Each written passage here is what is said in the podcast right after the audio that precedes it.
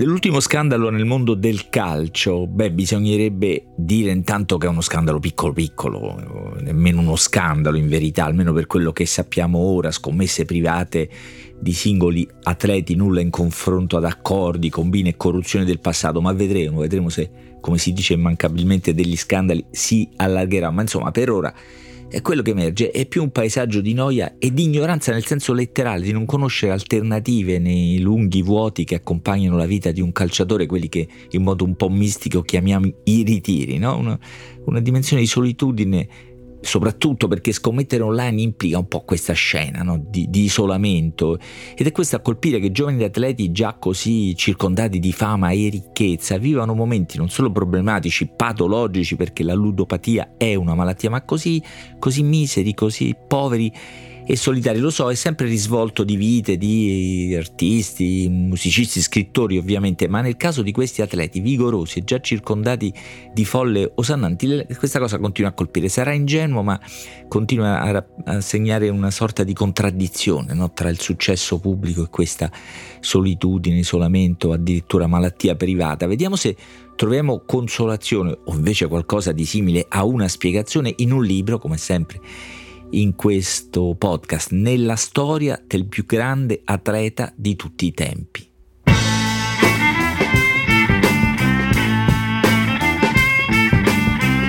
Questo è Timbuktu di Marino Sinibaldi, un podcast del Post che parla con i libri.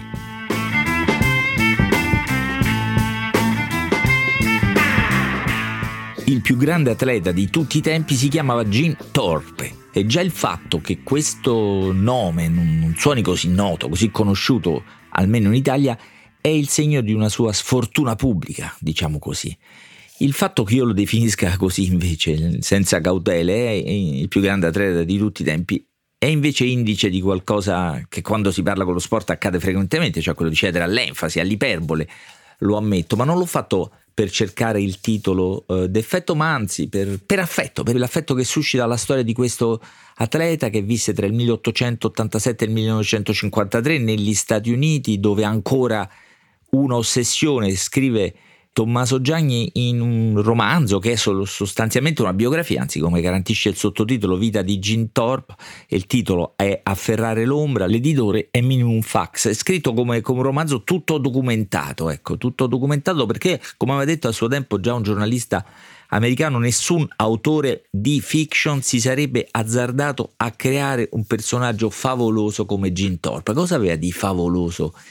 Questo atleta. Dal punto di vista dei titoli del palmarès, due medaglie d'oro olimpiche nei giochi del 1912 a Stoccolma, in Svezia, in due discipline atletiche mostruose, il pentatron e il decathlon, cioè sono quelle nelle quali bisogna fare praticamente tutte le discipline atletiche, bisogna correre, saltare, lanciare, eccetera, e come avrebbe fatto saltando, correndo e vincendo in molti altri sport, in tutti gli altri sport che ha praticato, praticamente soprattutto il baseball e soprattutto, anzi principalmente il football americano, che poi fu una delle, eh, la ragione della sua, delle sue sfortune, perché accadde questo. Per essere stato, per aver ricevuto dei pagamenti in una delle partite di football, credo, non fu ritenuto un dilettante. Secondo il regolamento, il rigoroso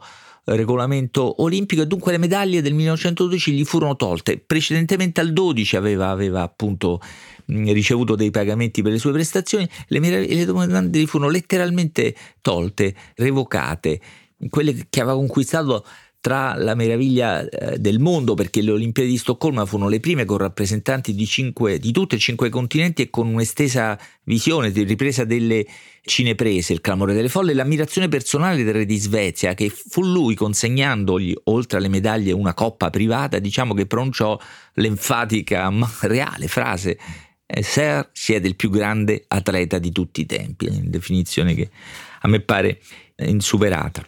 Gin Thorpe era un nativo, un indiano diremmo eh, noi, mezzo sangue della tribù eh, Sac and Fox e come scrive Tommaso Gianni, tre anni e mezzo dopo la sua nascita venne il massacro di Knee, che aveva spento nella neve del Sud Dakota secoli di resistenza. Anche se l'epopea della civilizzazione avrebbe poi raccontato di una battaglia, l'atto finale delle cosiddette Indian Wars, quindi la fine delle guerre indiane, in realtà quella compiuta dall'esercito statunitense fu una strage di centinaia di nativi. Da subito Gin Thorpe appartiene a una civiltà piegata e quasi annientata che conta i suoi superstiti.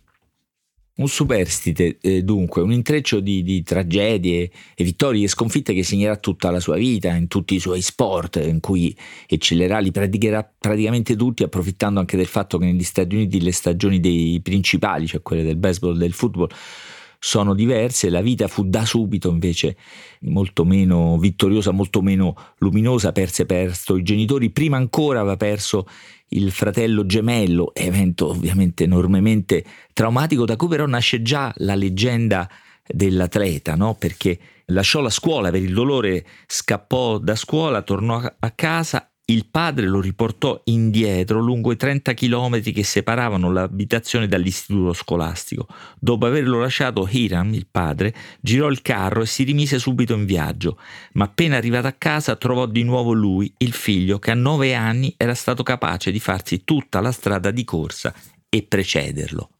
È l'inizio di una leggenda favolosa, no? anche se probabilmente del tutto reale. La scuola alla quale era stato assegnato era una di quelle nelle quali l'America progettava una sorta di assimilazione, di educazione dei giovani nativi, un tentativo di migliorarli, di integrarli, ambiguamente progressista, diciamo così, decenni dopo avremmo scoperto quanto sangue letteralmente costavano questi progetti, ma a Gin Torb permise di esibire subito le sue incredibili doti atletiche, sembra che la prima rivelazione fu un in straordinario salto in alto, asticella altissima, fatto praticamente improvvisandolo, senza preparazione, questo mi ricorda una definizione di campione che mi ha dato Alessandro Bergonzoni, che dice il vero campione non è chi si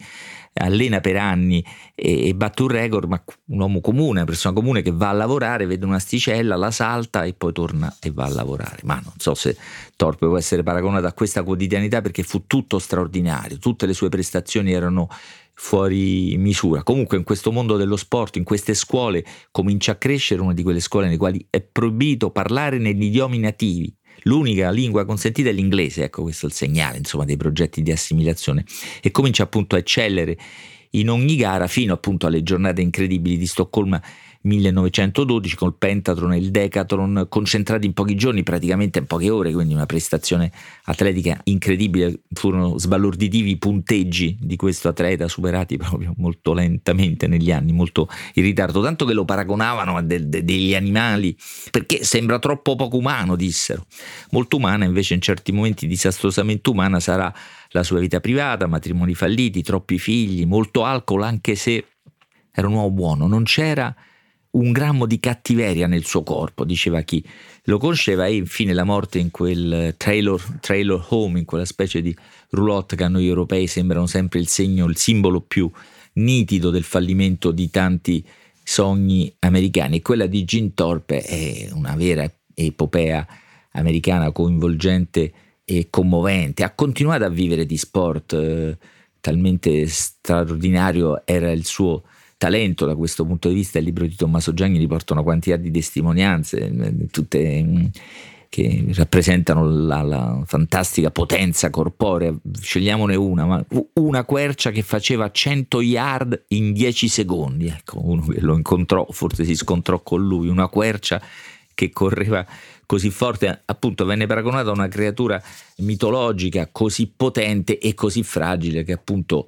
perse queste medaglie, fu vittima di una campagna giornalistica, una specie di macchina del fango, no? che in modo irregolare, perché molto in ritardo rispetto ai regolamenti, denunciò questa sua trasgressione alla, alla ipocrisia del dilettantismo e alla revoca delle medaglie, gliele tolsero letteralmente, poi Gianni racconta tutto il lungo cammino che portò alla restituzione, alla gloria riconosciuta, ma dopo la sua morte, intanto c'era stata l'umiliazione, ipocrita naturalmente perché il dilettantismo è una cosa bellissima, naturalmente, ma nel campo dello sport a tutti questi livelli è naturalmente una, la, maschera, la maschera di qualcos'altro, no? un'epopea americana, la vita di Gin Thorpe raccontata da Tommaso eh, Gianni perché è piena di riferimenti alla storia peculiare di quel paese, al rapporto con i nativi originari e anche al rapporto particolare, al ruolo particolare che, che vi svolge eh, lo sport, dove appaiono in vesti inattese personaggi come il generale Patton, il generale d'acciaio, Dwight Eisenhower, poi presidente degli Stati Uniti, l'alter ego di Gene Thorpe, Avery Brandage, che è una pessima figura di grande successo, ma anche più o meno direttamente Ezra Pound, la grande poetessa Marian Moore, e poi totalmente americana, un romanzo a parte, sarebbe la storia del corpo, del cadavere, ma nel senso proprio del corpo di Gene Thorpe, che vabbè, lo leggerete, verrà, verrà posto al centro di una nuova città con una specie di attrazione turistica, epilogo incredibile di una storia straordinaria, epopea americana, ma anche storia universale, per come intreccia gloria e umiliazione, trionfi e disfatte, tutti grandi, di epocali dimensioni, lontane dunque dagli scandaletti, diciamo così, di questi giorni. Scrivete a timbuktu-ilpost.it.